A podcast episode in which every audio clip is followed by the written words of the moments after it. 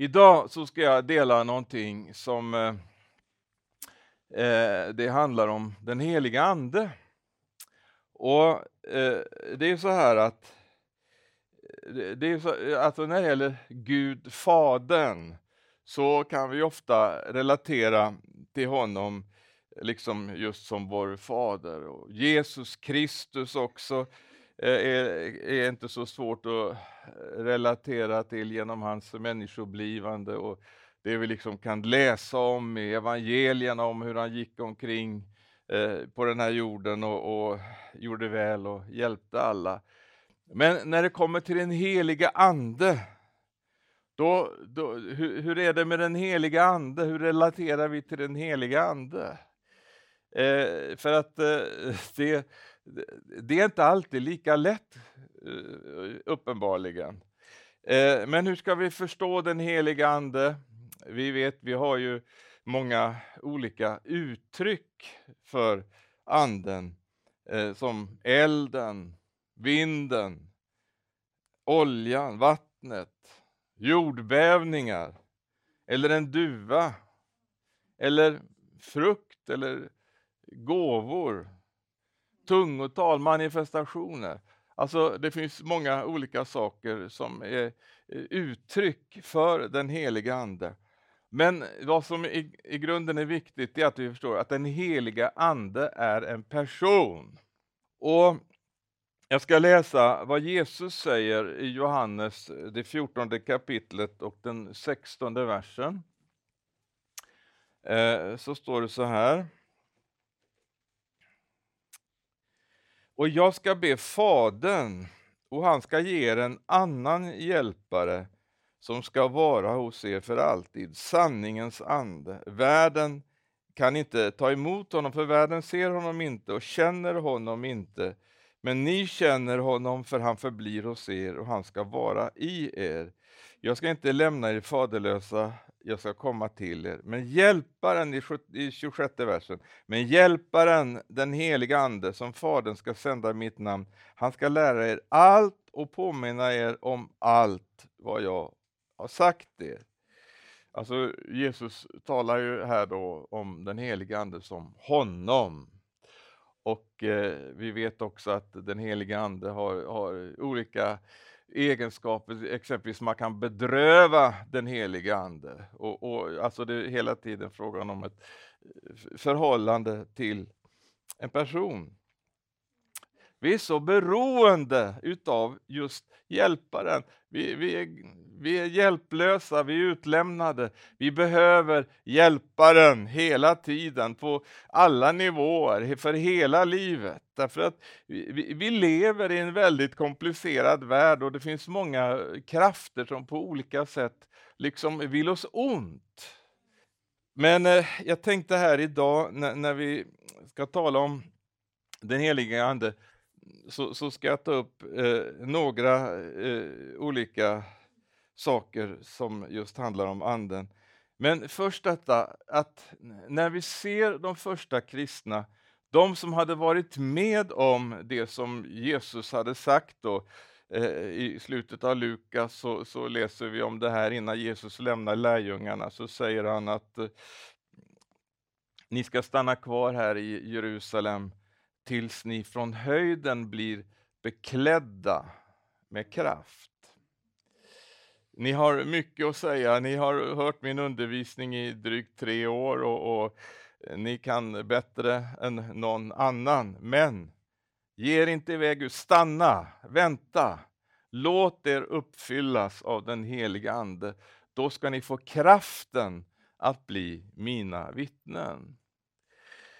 Och när jag då jämför, för att den här, om man säger eh, romersk-grekiska liksom kulturmiljön som ju då lärjungarna fanns i, eh, den måste jag säga, den är i många avseenden väldigt lik den kulturmiljö som vi lever i här idag, det som vi kallar för postmodernism. Det, det, det var de här eh, olika eh, filosofierna, det grekiska, det romerska, men även österländskt, som liksom var, det var som en enda smältdegel, det blandades alla möjliga och, och, och allting var sant. Liksom. Det, det, det, det påminner nog väldigt mycket egentligen om det tänkesätt som finns idag. Men om man då ser med vilken enorm effektivitet som eh, budskapet gick ut över hela romarriket. Hur den här eh, kraften som Jesus hade gett eh, den heliga Ande, när den heliga ande kommer över er, då ska ni få kraft och bli mina vittnen.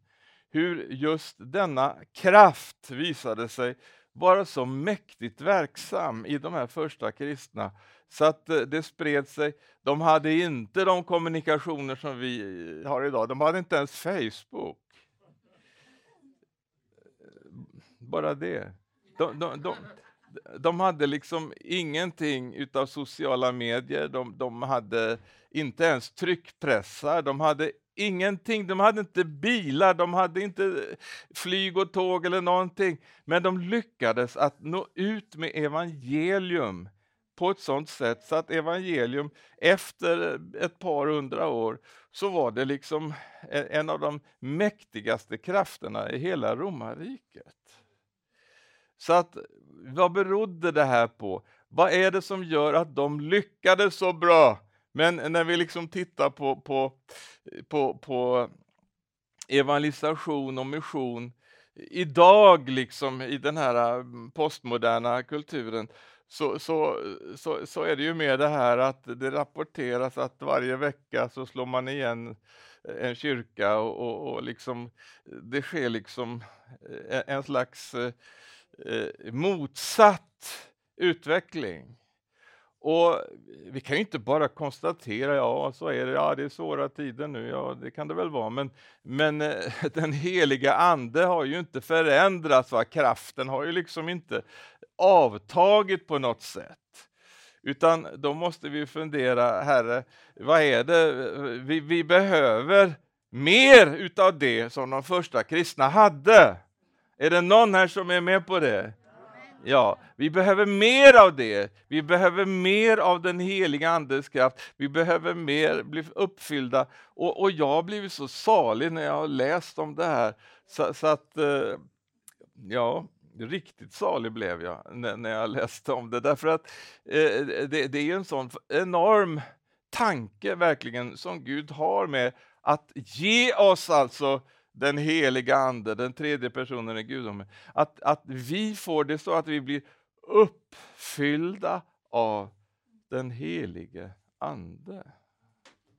Det måste ju bli en, liksom en total förändring precis som det blev med lärjungarna, de som hade låst in sig i fruktan för judarna. Helt plötsligt så låser de upp och, och går ut och så eh, liksom går de ut i, i Jerusalem och predikar så att 3000 blir frälsta på en enda dag. Snacka om skillnad! Och det är det som den heliga Ande gör. Vad, vad den heliga Ande gör framförallt, det är ju att den tar bort fruktan människofruktan och, och, och äh, allt det där. Äh, så vi, det finns så många olika saker så, som liksom kan, vi kan vara fyllda av. Vi var fyllda av fruktan, men vi ska inte vara fyllda av fruktan, vi ska vara fyllda av den helige Ande.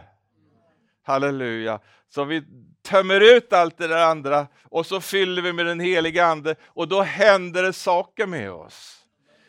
Halleluja. Då blir det som Petrus säger att eh, de skulle stoppa dem och säga, ah, vi för vår del, vi kan inte låta bli att tala om vad vi har sett. Vi, vi kan inte låta bli. Det går inte liksom. Vi har försökt men det går inte. det är inte en chans. Vi måste tala om Jesus. Halleluja. Tänk om vi kunde bli sådär. Ja, det var då det.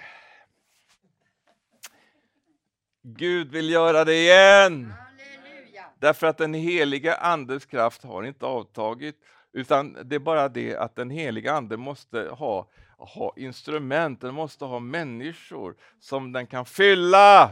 Halleluja, tömma på allt annat, eh, vårt eget och fylla med den heliga Ande. Det vill vi ha. Och Jag tänkte här i det här äh, inledande studiet då, om den heliga Ande så tänkte jag äh, nämna lite grann om just det som står äh, om hur den heliga Ande manifesterar sig i oss människor, vi som då har öppnat upp. Det står låt er uppfyllas av den heliga Ande, står det. Så att Gud liksom tvingar ju inte på oss sin ande på något vis eller liksom försöker, utan låt er uppfyllas av den heliga Ande. Eh, det är som när Jesus knackar på dörren. Om någon vill öppna så ska jag gå in till honom och hålla måltid. Men han kommer inte med kofoten. Va? Han är ju inte som tjuven och bryter upp dörren, utan han väntar på att vi från insidan låser upp. Och så är det när vi ska ta emot den heliga Ande. Halleluja!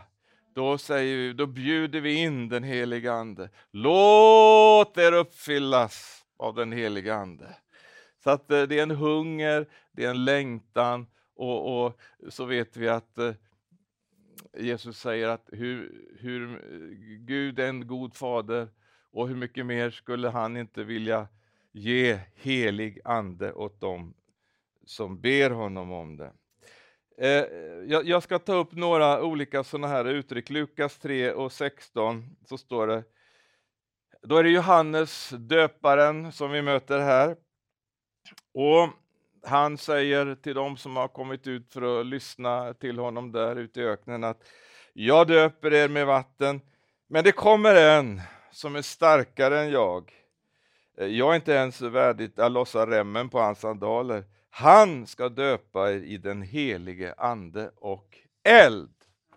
Halleluja. Eld. Döpt i helig ande och eld. Alltså nersänkt fullständigt i den helige Ande.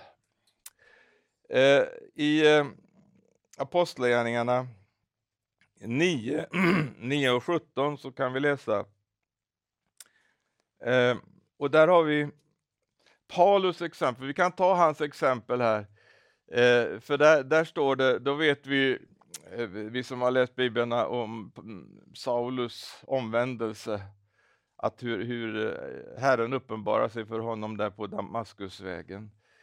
Och där ligger han liksom helt utslagen och samtidigt så talar Herren till en lärjunge som hette Ananias. Eh, och eh, han, han, han, eh, eh, han, var lite orolig där, Ananias. Oj, ska jag, ska jag bli skickad till Saulus, han som är ute för att samla in kristna för, för att Eh, tortera och döda dem? Ska jag gå till honom? Men den helige Ande sände iväg honom och han, han var lydig. Och Apostlagärningarna 9 och 17 så står det. Då gick Ananias och när han kom in i huset och la händerna på honom och la händerna på honom och sa Saulus min broder, Herren Jesus ska visa sig för dig. Herren Jesus som visade sig för dig på vägen hit. Han har sänt mig för att du ska kunna se igen och bli uppfylld av den helige Ande. Du ska bli uppfylld, uppfylld, uppfylld av den helige Ande. När vi sen läser vidare i Bibeln så vet vi att denne Saulus han blir Paulus och han har skrivit en massa brev som vi läser och blir uppbyggda utav. Och eh, där står ju, och där förklaras det ju, hur gick det här till då? Jo, det är bara några kapitel eh, längre fram i Apostlagärningarna till att börja med så kan vi läsa om hur, hur, eh, hur Saulus då, som även kallades Paulus i, i 13 och 9, så står det att där möter han en situation, är, han är redan ute och predikar. I nionde kapitlet var det som han mötte Jesus, i trettonde kapitlet är han i full fart, nu är han på Sypen. Han eh, far runt, han, han, han var först i Alexandria, men nu har han tagit båten till Sypen, nu är han där. Och helt plötsligt när han är ute så möter han en trollkarl som heter Elymas. Och, och, han liksom står emot det Paulus predikar. Men då står det så här, vad hände? Saulus, som även kallades Paulus, uppfylldes då av helig ande och spände ögonen i honom. Och så uttalar han där en profetia. Så att eh, just detta som Ananias hade sagt, att eh, han skulle bli fylld, uppfylld av den helige Ande. Nu ser vi honom i aktion och, och eh, det är precis som att de får den heliga Ande, de blir döpta i den heliga Ande, men ibland så behövs det ännu mer, liksom extra utav den heliga Ande för att möta olika situationer. Det står om Petrus exempelvis när han möter de här, eh, eh, ja du kan tänka dig både trollkarlar och religiösa och andra liksom som, som står emot. Va? Då kan man behöva extra, eller hur? Har du känt det? Ibland så känner man, hmm, och så bara kommer den heliga Ande och så får man uh, tala det som eh, den heliga Ande talar genom oss. Du säger Jesus också att när ni blir dragna inför domstolar och, och eh, olika sådana här eh, speciella situationer, då ska den heliga Ande på ett speciellt sätt komma över er och ni ska få tala ord som Anden ger er. Så att det finns de här, det, det finns å ena sidan det kontinuerliga, det är nödvändigt. Vi har liksom den heliga Ande, halleluja, vi prisar Gud och vi talar i tungor. Och, och det gjorde jag hela vägen upp härifrån från, eh, när jag eh, åkte upp eh, från söder hit upp till Göteborg på morgonen här. Och, och, så att det, det, är någonting som vi behöver för, för vårt eget andliga liv. Men så, så, så har vi just de här speciella tillfällena som vi kan läsa om. Halleluja!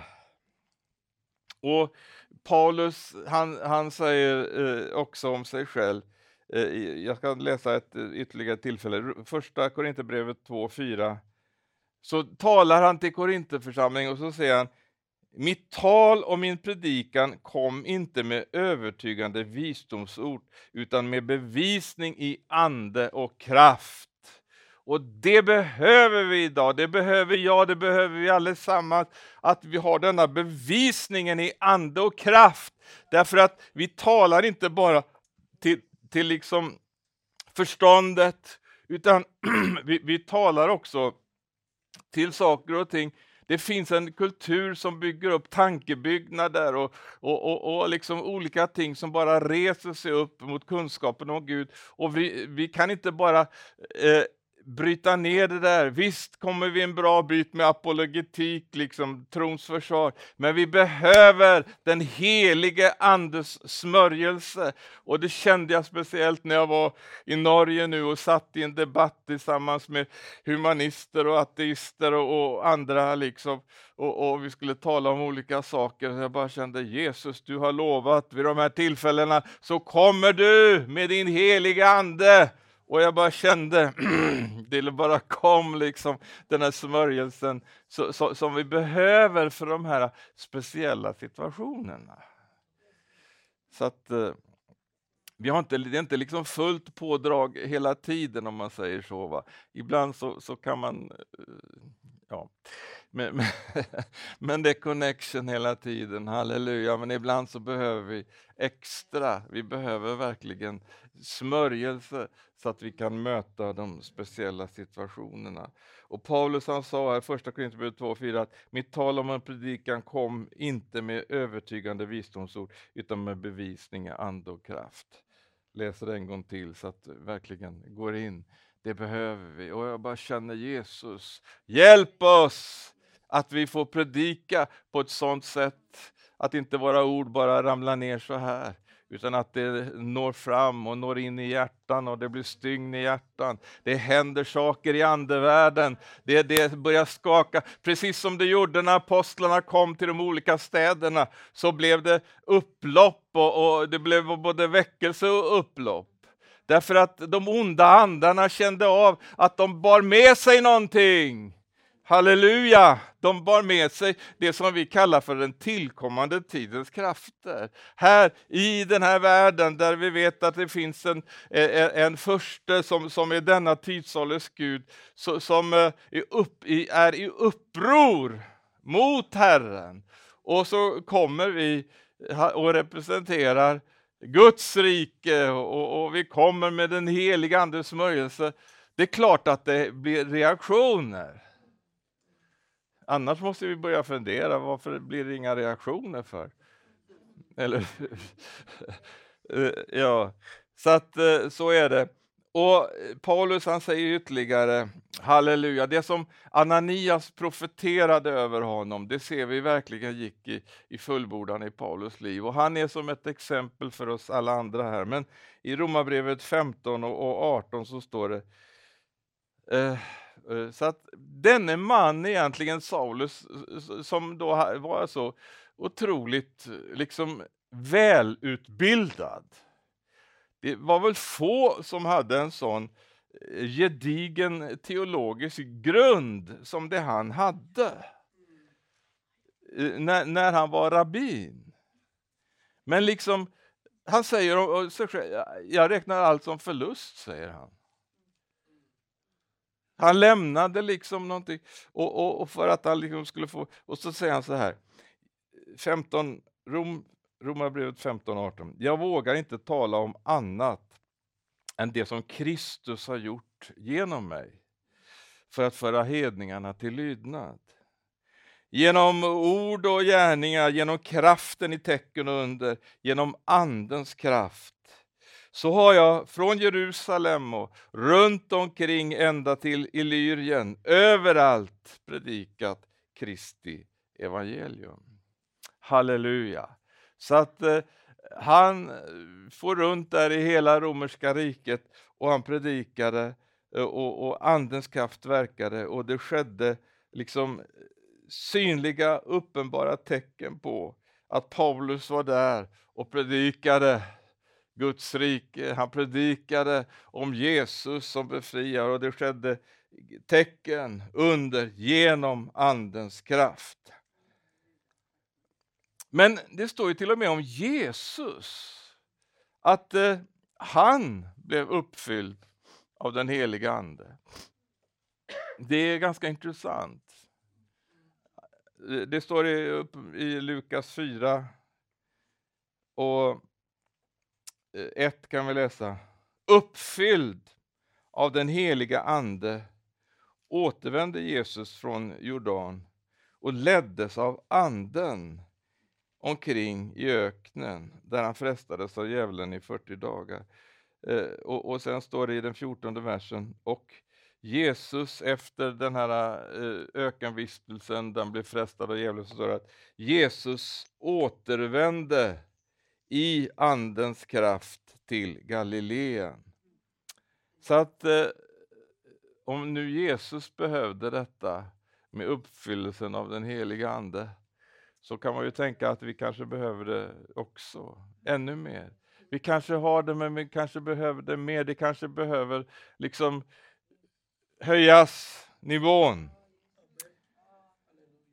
Det står om Stefanus. Han var ju, vet vi, den första kristne som fick lida martyrdöden. Det står om honom i, i, i Apostlagärningarna. Vi kan läsa det sjätte kapitlet, Eh, femte versen.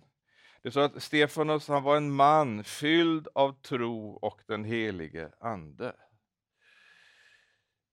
Ja, alltså, om man då kan beskriva en person på det här sättet. Han var fylld av tro och helig ande. Alltså någonting som kännetecknade Stefanus. Så, så, så förstår man ju att det måste ju också då finnas andra som det man inte säger så om. Men han var fylld av tro och den helige Ande. Och må det vara vårt vittnesbörd att vi är fyllda av tro och den helige Ande. Att människor säger det om oss, inte att vi säger det om oss själva, men att, att andra säger, ja men de är fyllda av tro och helig Ande. Tänk om de sa om församlingarna gapade, ja men de är fyllda av tro och helig ande. Det vore väl ett härligt vittnesbörd? Eller hur?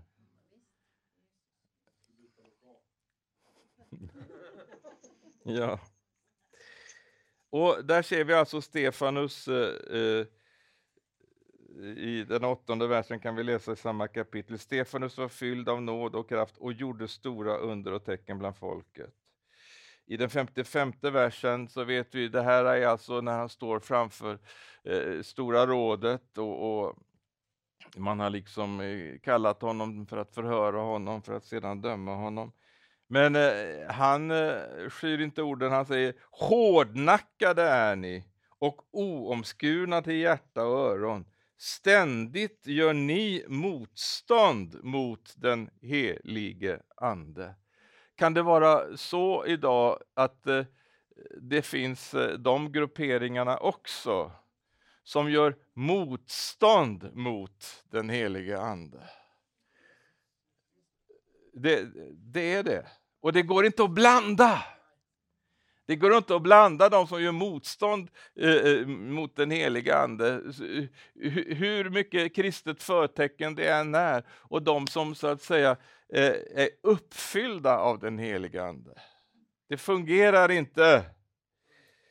Men så står det så här, 50, i 55 versen. Men fylld av den heliga Ande. Alltså, där har man tagit upp stenar och ska stena honom för allt det här eh, som han representerar. Man klarar inte av att se de religiösa makterna klarade inte av att se någon som var så fylld av den heliga Ande och tro som det Stefanus var, så att de, de var tvungna att göra sig av med honom. De, de, de hamnade själva i alldeles för dålig dager i den jämförelsen. De klarade inte av, ah, han måste bort. Så då står det, men fylld av den heliga Ande lyfte han sin blick mot himlen och fick se Guds härlighet och Jesus som stod på Guds högra sida. Så där ända in i slutet, Stefanus, han står nu inför detta att han ska bli dödad. Men det står fylld av den heliga Ande. Och så får han se rakt in i himlen och så får han se Jesus som står upp för att välkomna honom. Så att eh, den heliga Ande är med oss på hela resan, ända till vi går i mål och där står Jesus och så väntar han. Halleluja! Underbart! Är ni glada eller? I, i Apostlagärningarna eh, i det fjärde kapitlet så har vi också en sån här situation. Då är det Petrus. Och, och återigen, de ska liksom förhöra. Åh, det är de här religiösa ledarna. Alltså, det är så tröttsamt. Eh, eh, eh, I den sjunde versen.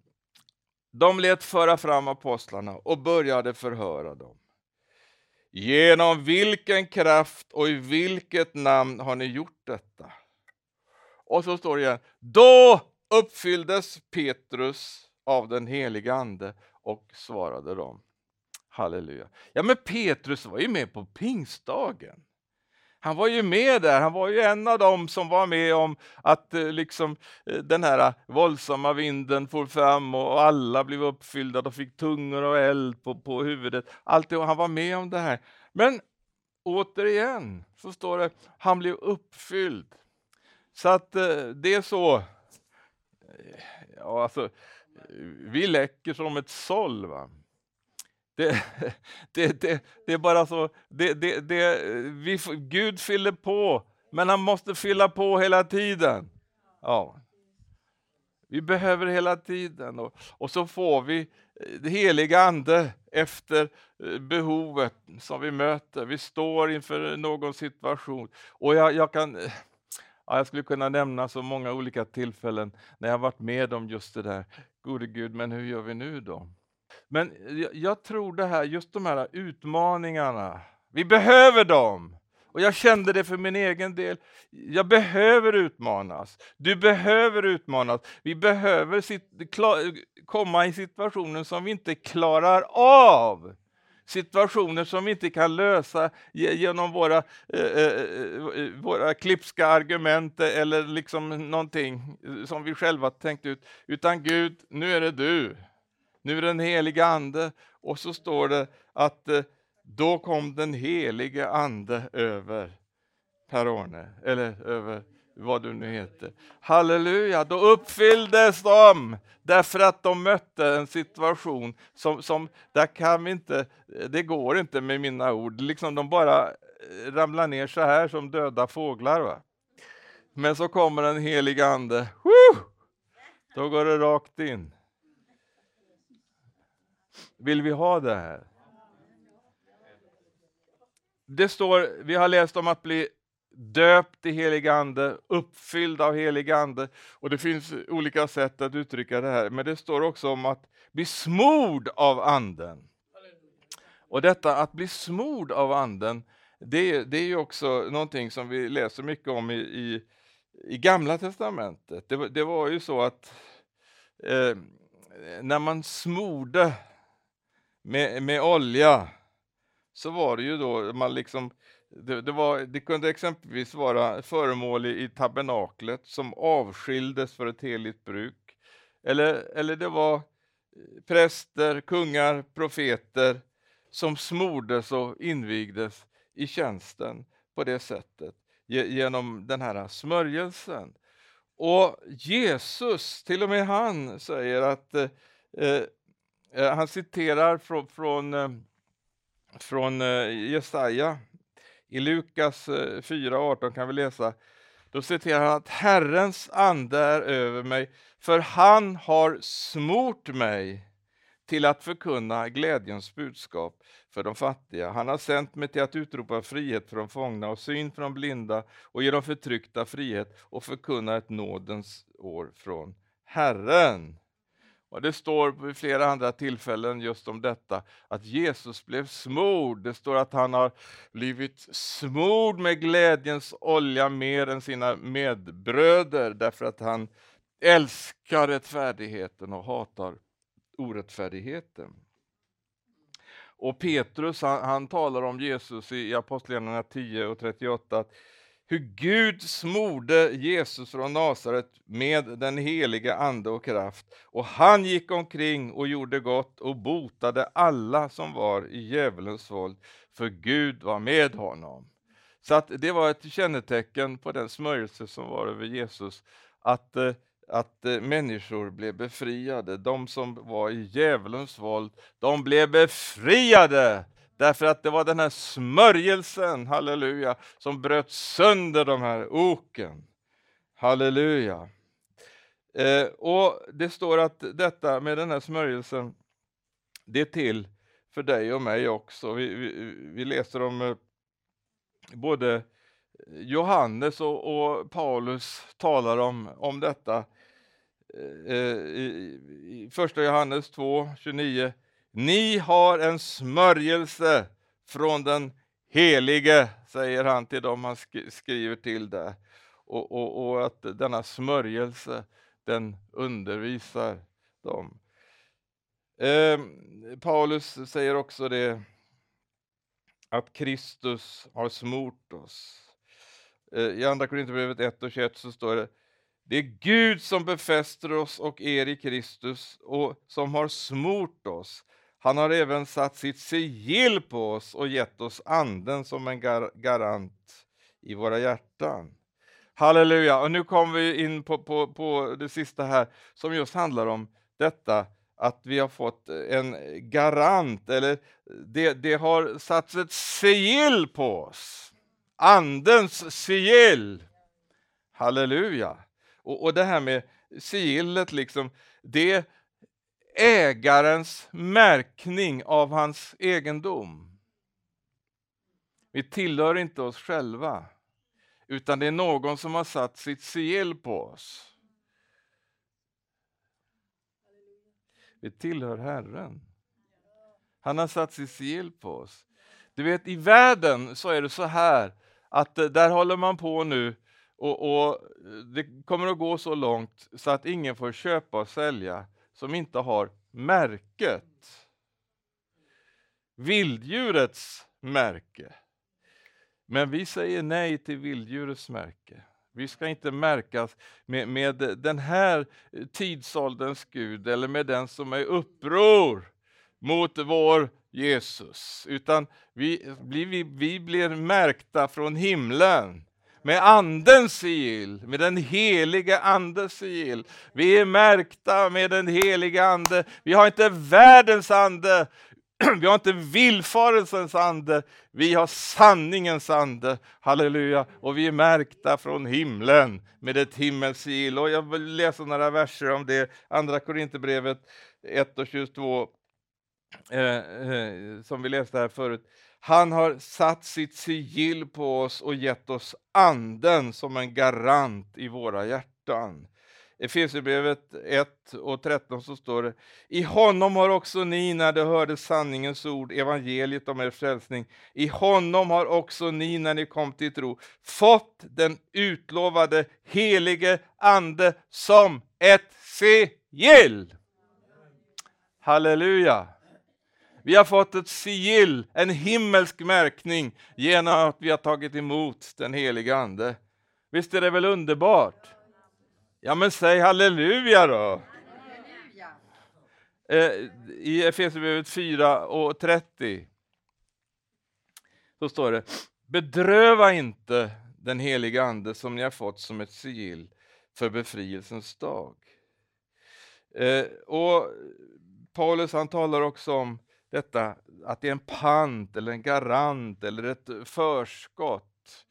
Och just det här perspektivet så vill jag bara nämna till slut här, eh, det är så viktigt att vi förstår att detta att vi har fått anden, det innebär att framtiden har börjat. Vi har fått liksom en pant, en, en, en, eh, en försmak eller ett förskott eller garant, garant på någonting som ligger framåt.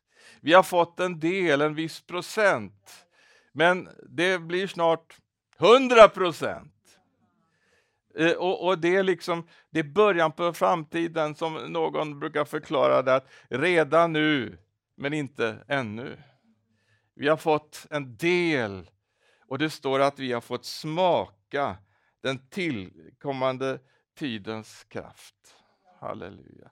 Så att det vi har fått av den helige Ande, det är det som liksom eh, tillhör framtiden, när, när liksom allt som har med djävulen och allt djävulskap att göra, när det liksom är borta. När, när allt det liksom är, utplådat, det står att, eh, att han blev slängd i eldsjön och med, med den falske profeten och vilddjuret och allt vad han representerar. Men när det liksom är finito, va? halleluja, vad är det som kommer istället? Då, då kommer liksom fullheten utav det som vi har fått en försmak utav här. Då kommer full och, och det, så, så, att framtiden, har du tagit emot den helige Ande, har du tagit emot Jesus? Ja, då har framtiden börjat. Eh, vi vet vad man har för perspektiv i världen. Man talar om miljökatastrofer och, och, och glaciärer som smälter och, och, havsvattnet som stiger och, och allt möjligt. Och, och det, det, kommer att hända en massa olika saker. Men eh, vårt perspektiv det är det att vi har tagit emot den helige Ande och det är en pant på någonting som vi väntar, som kommer, som vi ska få i sin fullhet när Jesus kommer. Halleluja. Eh, Paulus han säger att här ser vi liksom eh, som i en spegel. Sådana speglar de hade på den tiden. då. Inte sån där som du köper på Ikea, utan eh, såna här eh, gamla. Lite, ja, I alla fall, vi ser som i en spegel, men då ska vi få se ansikte mot ansikte. Då ska vi få se Jesus och då ska vi få se, halleluja, att allt detta som vi har fått smaka på här i den här tiden utav hans härlighet, av den heliga Andes närvaro, det ska komma i sin fullhet.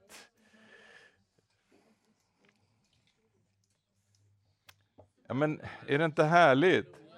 Jag blir jätteglad när jag tänker på det här. Alltså, det är fantastiskt, vilken framtid vi har. Vilket hopp vi har. Det, det, det är hopplöshet i världen.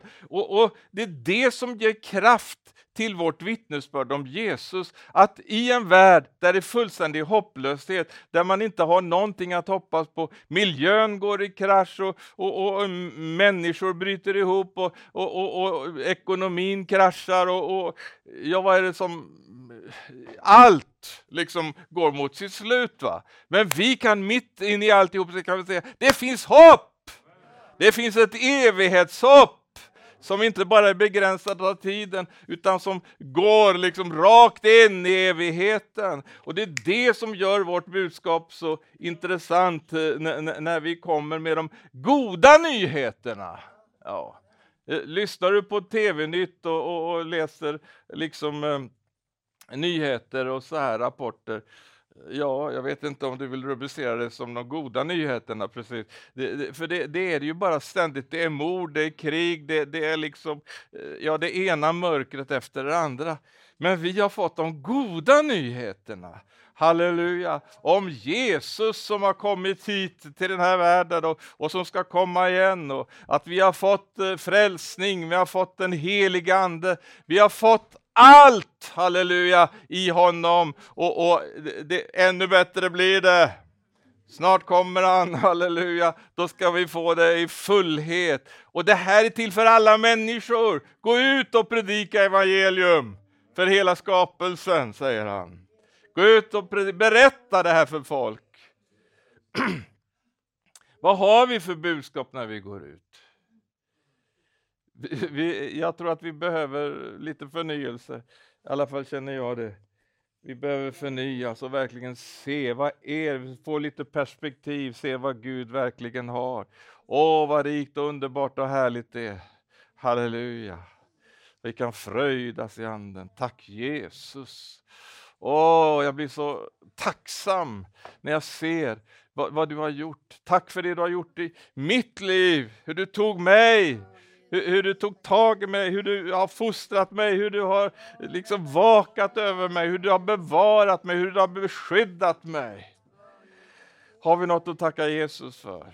Och så vet vi en dag så kommer han igen för att hämta oss, halleluja. Och då vill han bara ännu mer ösa av sin godhet och nåd över oss. Ännu rikligare, ännu mer än det vi någonsin har upplevt här på jorden.